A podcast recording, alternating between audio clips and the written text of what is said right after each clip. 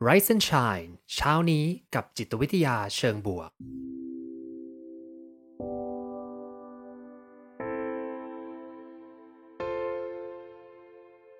สวัสดีครับ ยินดีต้อนรับเข้าสู่พอดแคสต์เพื่อทุกท่าน อยู่กับผม ภูมิธีรพุทธปิติชัด ผมเป็นอาจารย์มหาวิทยาลัย และผู้คลั่งไคล้เกี่ยวกับเรื่องราวของจิตวิทยาเชิงบวก และการนำไปประยุกต์ใช้ในชีวิตประจำวัน รวมทั้งการทำงานในองค์กร เหมือนเช่นเคยนะครับ ผมจะมาส่งกำลังใจให้ทุกท่าน ออกไปทำชีวิตให้น่าใช้ในทุกๆวันกันนะครับก็สวัสดีทุกๆทท่านเลยนะครับ เข้ามาเจอกันในไรซ์ n ช h ยนะครับผมเช้านี้กับจิตวิทยาเชิงบวกนะครับ มาฮะ8โมงตรงนะครับไรซ์ n ช h ยของเราเปลี่ยนวันนะครับ จากวันพุธเช้า8โมงอย่างนี้นะครับ เรามาเจอกันทุกวัน พฤหัสตอนเช้านั่นเองนะครับผมก็สลับวันกับพี่โจนิดนึงนะครับ เพราะว่าอย่างที่บอกไปสัปดาห์ที่แล้วนะครับพอดีผมวันพุธเนี่ยสอนนะครับแล้วก็ต้องไปมาไลฟ์ตั้งแต่เช้าเลย ก็เลยเปลี่ยนมาจัดวันนี้แทนนะครับขอบคุณพี่โจด้วยที่ยอมสลับวันมากันนะครับใครอยากจะตามไปเดียวกันไนซ์แล้วมาผิดห้องนะครับก็ต้องไปวันพุธนะครับวันนี้เป็นไรซ์เซนชายนะฮะหัวข้อในวันนี้นะครับ คำถามนี้ก็เป็นคำถามที่จริง ๆ เมื่อก่อนผมก็คิดอย่างเดียวนะว่าสมองเราเนี่ยสมองขี้เกียจแน่นอนนะเราจะบอกงี้ครับ เวลาที่เราอยากจะทำอะไรยากๆนะครับ เพื่อนๆลองนึกถึงสิ่งที่เพื่อนๆอยากทำดูครับ แล้วก็เป็นสิ่งที่ยากด้วยนะ ถ้าเราจะต้องทำสิ่งเหล่านั้นเนี่ยบางทีเราก็มักที่จะเลือกทางเลือกที่ง่ายเสมอนะ มันมีงานตัวหนึ่งที่น่าสนใจมากครับ แต่ว่าอันนี้แอบแอบกระซิบก่อนว่าเปเปอร์เนี้ยผมอ่านไม่ได้ลึกมาก แล้วกลัวว่าเดี๋ยวมันจะไม่เคลียร์นะ แต่เอามาเล่าให้ฟังก่อน ถ้าเกิดว่าผิดพลาดเดี๋ยวขอมาแก้อีกทีหนึ่งนะ คือมันมีงานตัวหนึ่งของเป็น Open Access Journal Open Access Journal เนี่ยก็คือ คนส่วนใหญ่ใครก็จะเข้าไปอ่านได้นะ ปกติมันจะต้องมีการจ่ายตังค์เข้าไปดูตาม journal ต่างๆ เนาะอันนี้เขาก็ใครก็เข้าไปอ่านได้นะครับ ถ้าเพื่อนๆสนใจเดี๋ยวไว้ผมแปะไว้ให้ได้นะ คือเขาลองไปทดสอบนะว่าถ้าให้คนเราหนึ่งคนเนี่ยไป ทำกิจกรรมที่มันยากๆ อันนี้กิจกรรมนี้ก็คือเป็นกิจกรรมเชิงความคิดนะคือมีเหมือนกับเกม ให้ลองมานั่งดูแล้วก็ไล่ไปทีละอันนะแล้วมันก็จะยากขึ้นเรื่อยๆ ก็ต้องมานั่งแบบคิดคิดคิดคิดคิดนะให้เลือกระหว่างเนี่ยทำความทำเกมที่มันยากๆเนี่ย กับอีกอันหนึ่งคือได้รับความเจ็บปวดทางร่างกายนะเออ คือเขาเอารู้สึกว่าเหมือนจะเอาแผ่น ไฟฟ้าหรืออะไรสักอย่างนะมาแปะไว้ที่ที่แขน แล้วก็ไอ้แผ่นเนี้ยมันจะร้อนขึ้นเรื่อยๆ ก็ไม่รู้ว่าร้อนขนาดไหนนะ คือถ้าร้อนมากเกินไปเนี่ยมันก็ดูผิดจริยธรรมในการจะทดลองกับมนุษย์ ผมไม่แน่ใจว่าร้อนขนาดไหน แต่นั่นแหละครับเขาก็ทำการทดลองแล้วก็สุดท้ายแล้วเขาสรุปมาอย่างนี้นะ อันนี้คือสิ่งที่เขาสรุปมานะเขาบอกว่ามนุษย์เราเนี่ยมักจะถ้าเป็นไปได้นะ เราเนี่ยจะยินดีที่จะรับความเจ็บปวดทางร่างกายนะ เพื่อที่จะหลีกเลี่ยง ความยาก ของงาน ความยากของงานคือความความยากที่จะต้องมานั่งคิดต้องมานั่งเหนื่อย คือต้องใช้พลังสมองเยอะๆเนี่ย อันเนี้ยบางทีเราอาจจะยอมรับความเจ็บปวดทางร่างกายนะเออไม่รู้ว่าจริงหรือเปล่าเพื่อนๆว่าเป็นไงครับเพื่อนๆว่าจริงไหมงานวิจัยนี้เชื่อถือได้ไหมก็มีหลายๆอันที่ผมก็ตั้งคำถามนะเช่นไอ้ความเจ็บปวดเนี้ยถ้ามันไม่ได้เจ็บปวดเกินไป บางทีก็อาจจะโอเคก็ได้นะสมมติว่าเป็นไอ้แผ่นแปะอุ่นๆมาที่มืออย่างเงี้ยเราก็เออบางทีขี้เกียจทำตัว แบบทดสอบนะ เราก็ขอมารับความร้อนตรงนี้ที่มือแล้วกันเนาะมันคงไม่ได้เจ็บเกินไปบ้างนะผมไม่แน่ใจเหมือนกันนะมันเป็นวิธีทางประสาทวิทยานะครับผมอย่างที่บอกว่าไม่ได้อ่านลงลึกนะ แต่ว่าไปอ่านบทสรุปเขาบอกว่า เนี่ยคนเรามีแนวโน้มนะที่จะยอมเจ็บปวดทางกายดีกว่าเหนื่อยทางใจ เหนื่อยทางความคิดนะเออเห็นด้วยไม่เห็นด้วยแชร์กันได้นะครับ ก็เขาเนี้ยครับ พอมาดูอย่างนี้จริงๆ มันก็มีธีมของการทดลองหลายๆเรื่องเลยนะ ไม่ว่าจะเป็นการทดลองกับสัตว์ก็ดีกับหนูอย่างนี้นะแล้วก็กับคนนี่แหละ มาดูว่าถ้ามันต้องพยายามมีการเปรียบเทียบกันระหว่าง 2 เส้นทางนะเส้นทางที่ยากๆเลยนะ กับเส้นทางที่ง่ายหน่อยนั่นแน่นอนเราเลือกเส้นทางง่ายนะถ้าเราจะสามารถไปถึงเป้าหมายได้เหมือนกันเนาะก็เลยเป็นที่มาของสิ่งที่เราเรียกว่าสมองขี้เกียจเนาะคือสมองเนี่ยพยายามจะหา shortcut ครับในการที่จะไปถึงเป้าหมายให้เร็วที่สุด คือขี้เกียจแล้วเขาเก่งด้วยนะสมองเราเนี่ย คือบางทีเวลาเราจะใช้ชีวิตกับประจำวันเนี่ย เราจะใช้สมองของเราในการเห็นสัญญาณต่างๆ ในในชีวิตเนาะเช่น เวลาที่เราเจอคนใหม่ๆเนี่ยเราก็มักที่จะประมวลแล้วว่าเอ๊คนคนนี้เขาจะเป็นคนอย่างไร น่าเชื่อถือไหมนะเป็นคนที่เราจะสนิทได้หรือเปล่า เป็นคนที่น่าไว้วางใจหรือเปล่าเนาะสมองเราจะรีบตัดสินคนคนนี้เร็วมากๆเลยผ่านประสบการณ์เก่าๆผ่าน ปัจจัยแวดล้อมผ่านภาพลักษณ์ของเขาคำพูดการกระทำเนาะมันจะมีการคิดเร็วมากเลย ซึ่งไอการคิดเร็วนี่แหละ เป็นสัญญาณหนึ่งที่บอกว่าสมองเราขี้เกียจนะคือขี้เกียจมานั่งรออ่าแล้วก็มานั่งสรุปเป็นข้อๆว่าคนนี้ดียังไงไม่ดียังไงนะสมองเรากระโดดไปแล้วนะว่าเออคนนี้ดีไม่ดีนะตัดสินใจคนอื่น ตัดสินผู้อื่นไปแล้ว ก็คือสร้างเขาเรียกว่า shortcut คือทางลัดในสมองเรานี่แหละ แล้วไอ้ทางลัดเนี่ยครับมันเลยทำให้เกิด bias นะ เกิดอคติทั้งหลายนะ เช่น อ๋อ เห็นคนนี้น่าแต่งตัวโทรมๆนะ เราตัดสินแล้วว่าคนนี้ต้องเป็นคนที่แบบไม่น่าไว้วางใจแน่ๆเลยนะ เออ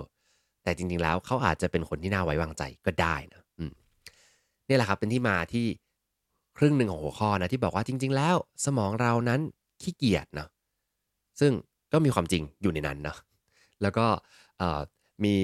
นักวิทยาศาสตร์ส่วนใหญ่ก็จะบอกว่าจริง ๆ แล้วมนุษย์เราไม่ได้ขี้เกียจหรอก สมองขี้เกียจนะ มนุษย์เราไม่ได้ขี้เกียจเพียงแต่ว่าเราอะพยายามที่จะ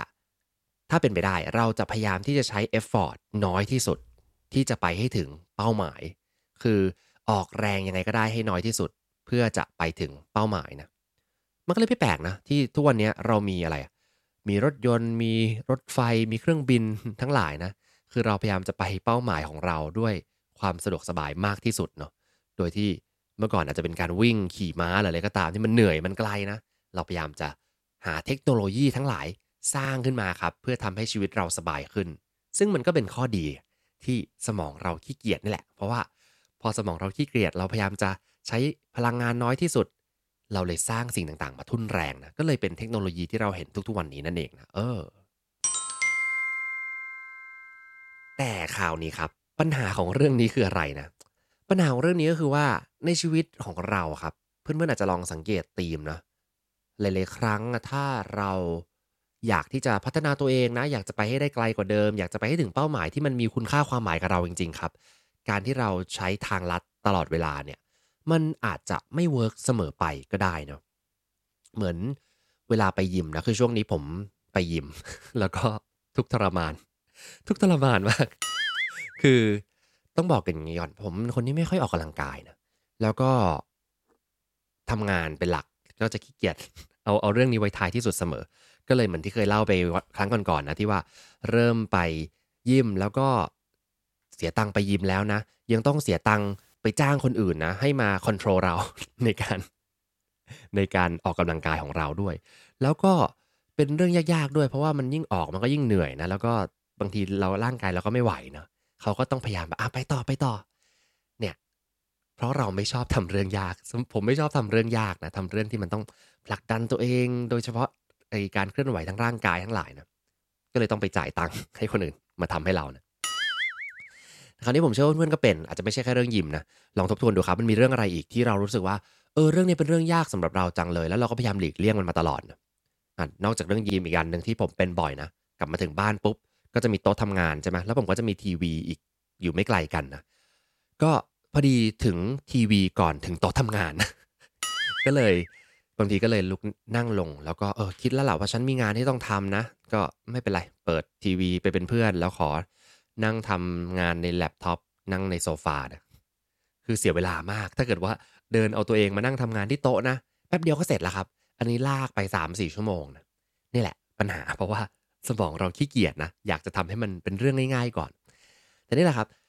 ผมว่าในชีวิตเพื่อนๆในชีวิตผมเองด้วยนะ ก็คงอยากที่จะต้องทำเรื่องยากๆ เพราะเรื่องยากๆหลายๆครั้งเนี่ยมันมันส่งผลดีในระยะยาวสุขภาพที่ต้องไปรักษาดูแลนะหรือว่าการทำงานยากก่อนเนี่ยบางทีก็จะทำให้งานสำเร็จลงได้เร็ว แล้วก็มีผลกระทบต่อชีวิตเราได้รายได้มากขึ้น ได้มีสิ่งที่เราต้องการสิ่งที่เราฝันไว้ง่ายขึ้นนะคราวนี้ครับ พอมันเป็นเรื่องยากๆอย่างเงี้ย เราจะทํำยังไง ก็เลยมีคนตั้งคำถามนะ ผมไปดูบทความครับของ Washington Post อันหนึ่งมานะ โดยคุณ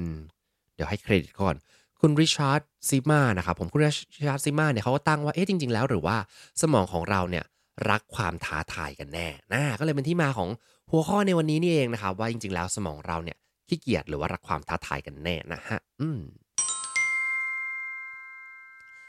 ซึ่งถ้าเฉลยตอนนี้เลยแล้วก็เพื่อนๆก็จะกดออกจากห้องไปนะ เฉลยเลยก็คือทั้ง2ออย่างเลยนะ แต่มันทั้ง2ออย่างยังไงอะเราพูดกันเรื่องอันแรกไปล้วว่า สมองเราขี้เกียจนะยอมแม้กระทั่ง จะทำให้ร่างกายตัวเองอะ เจ็บตัวนะ เพื่อที่จะหลีกเลี่ยงการใช้พลังเยอะ ใช้สมองเยอะนะไม่เอานะแล้วก็อีกอย่างหนึ่งคือ สิ่งที่มันง่าย ๆ มันรู้สึกดีกว่านะอะไรที่ทำง่ายปุ๊บเรารู้สึกสบายใจทำได้ทุกวันง่ายจังเลยนะอันเนี้ยเรารู้สึกดีกว่า ซึ่งเวลาที่เรามามองเรื่องสมองกับการที่ กับความชอบความท้าทายเนี่ย เอ๊ะจริงๆเรื่องเนี้ยเนี่ย มันก็มีความเป็นไปได้เหมือนกันนะแม้ว่าเราจะบอกว่าเออสมองขี้เกียจแต่อีกครึ่งหนึ่งเนี่ยมันเป็นไปได้ไหมที่สมองชอบความท้าทาย ก็เลยมาดูงานวิจัยอีกตัวหนึ่งครับผมงานวิจัยเนี้ยเขาไปดูว่าถ้าเราจะต้องมีการทำงานยากๆเกิดขึ้นนะเออเขาเป็นการส่งงานยากๆให้กับคนที่เข้ามาร่วมการทดลองนะก็แบ่งคนเป็นหลายกลุ่ม คนกลุ่มหนึ่งเนี่ย ทำงานยากๆ แล้วก็ก็ทำไปนะ เออทำทำงานยากแล้วก็ยากไปเรื่อยๆ ก็ไม่ได้มีอะไรมาก อาจจะมีผลรางวัลให้บ้างแรนดอมนะอะทำงานยากแล้วใช่ไหมอะได้ได้รางวัลตอบแทนบ้าง อีกกลุ่มหนึ่งได้รางวัลตอบแทนจากการทำงานยากๆครับผมคือแม้ว่าผลลัพธ์เขาจะได้ถูกไม่ถูกไม่รู้แหละทำสำเร็จไม่สำเร็จไม่รู้แหละ แต่มีการส่งผลลัพธ์ไปว่าเออเนี่ยคุณได้ทำงานยากนะ คุณได้ push effort ของคุณไปนะ เพราะฉะนั้น คุณเลยได้รับรางวัลนนี้นั่นเองอ่า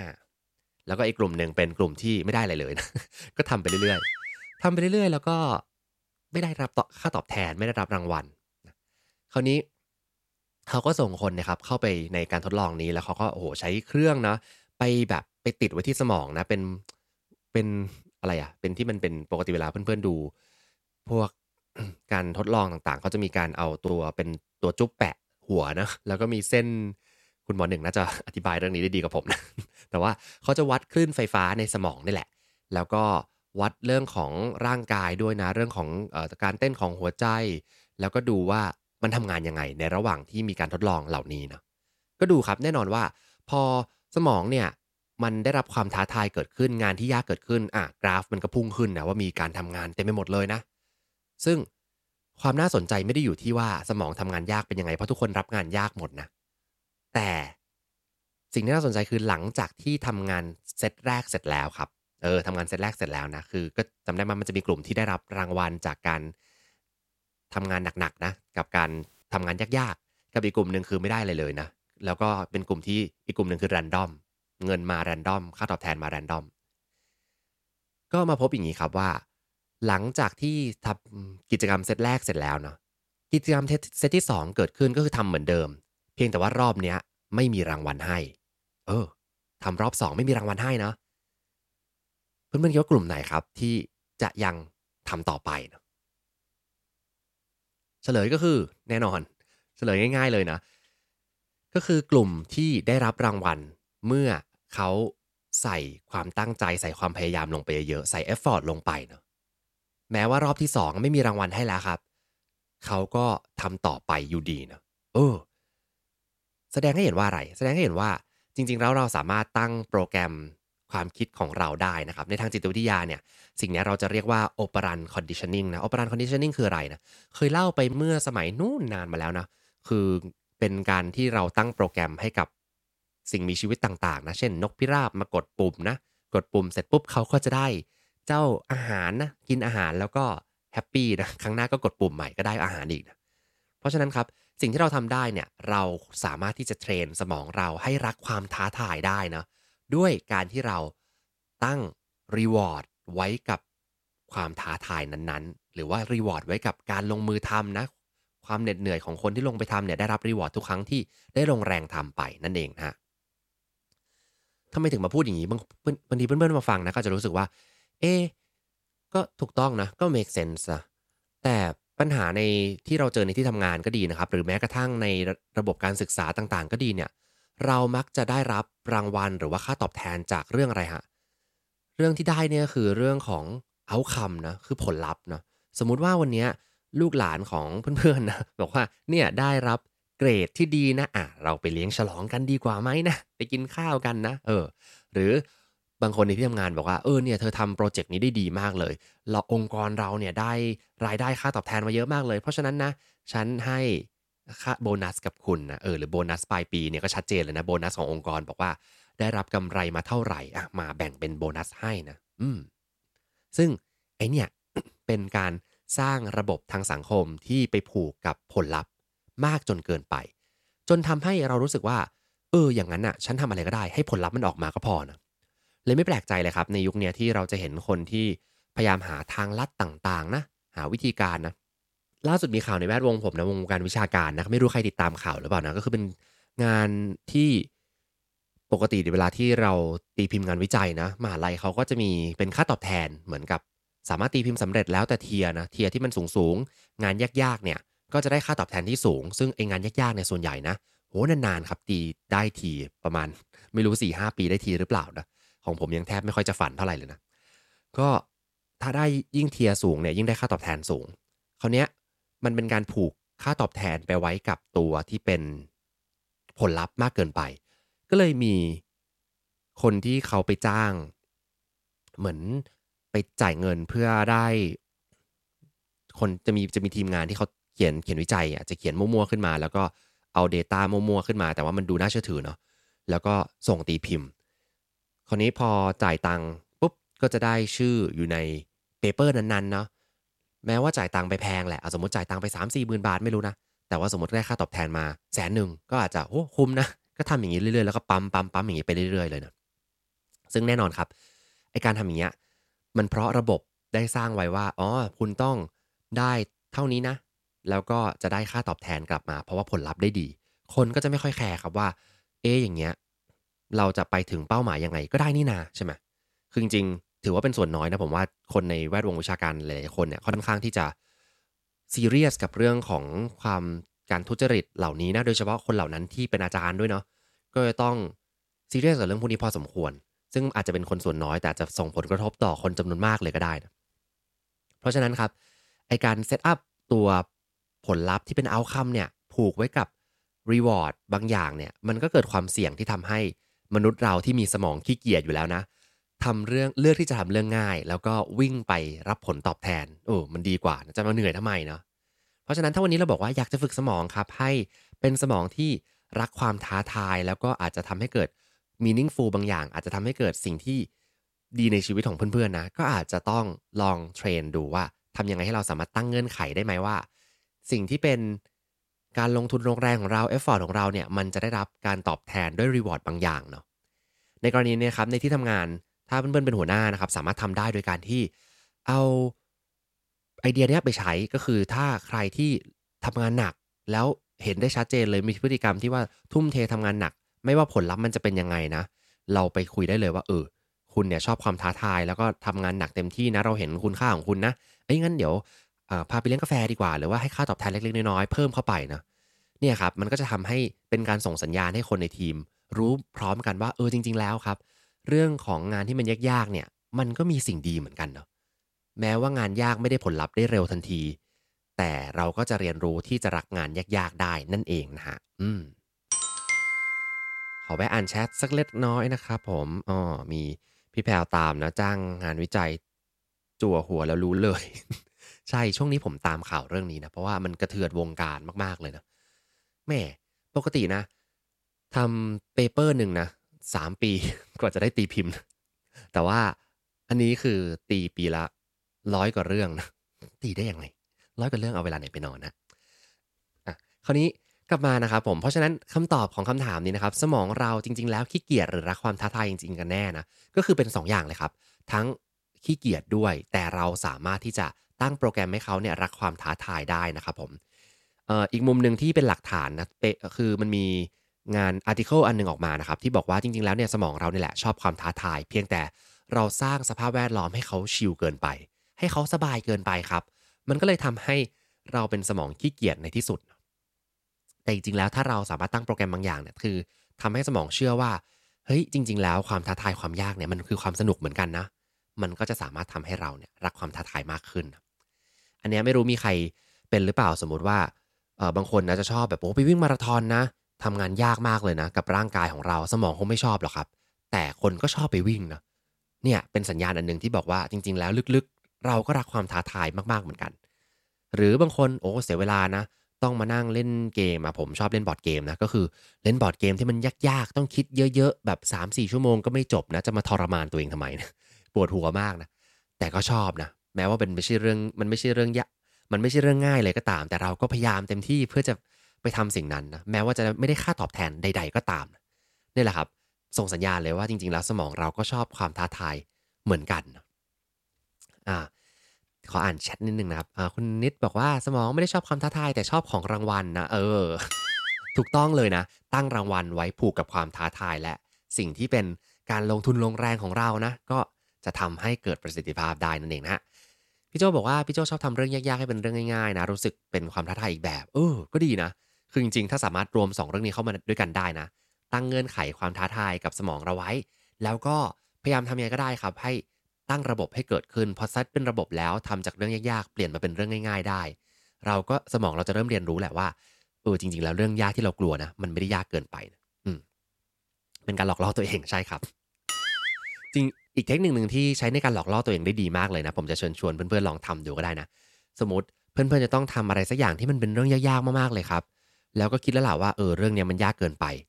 ทุกอย่างในชีวิตเราเป็นการเปรียบเทียบเนาะสมองเราจะพยายามหาเปรียบช่องทางเปรียบเทียบครับ เช่น ถ้าเพื่อนๆตั้งสิ่งอะไรบางอย่างที่มันเป็นเรื่องยาก เช่นบอกว่าวันนี้ฉันจะต้องไป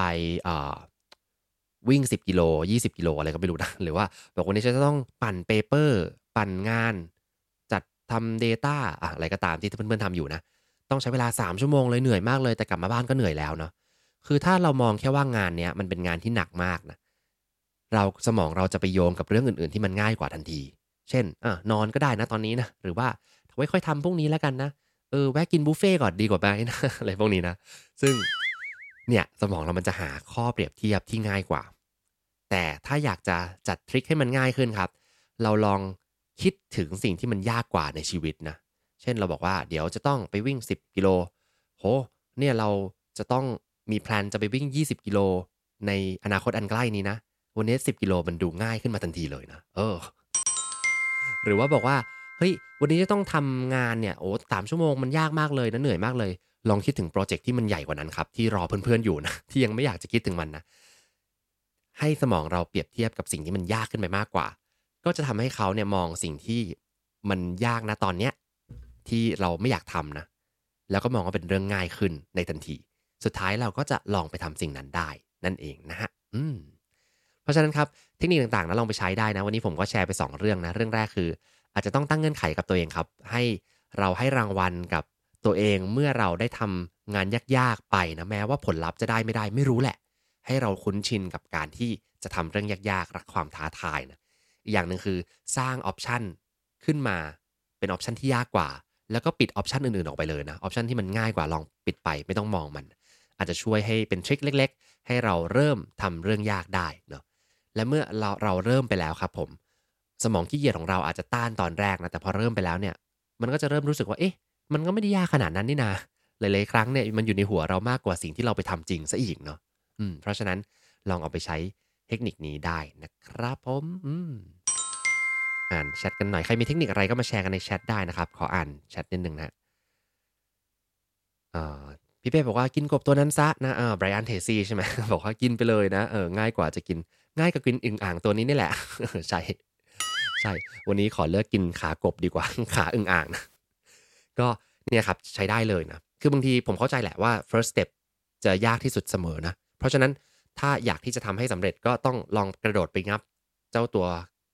งานงานนั้นนะทำไปก่อนครั้งแรกทำไปก่อนให้มันเป็นเรื่อง มองให้เรื่องยากให้เป็นเรื่อง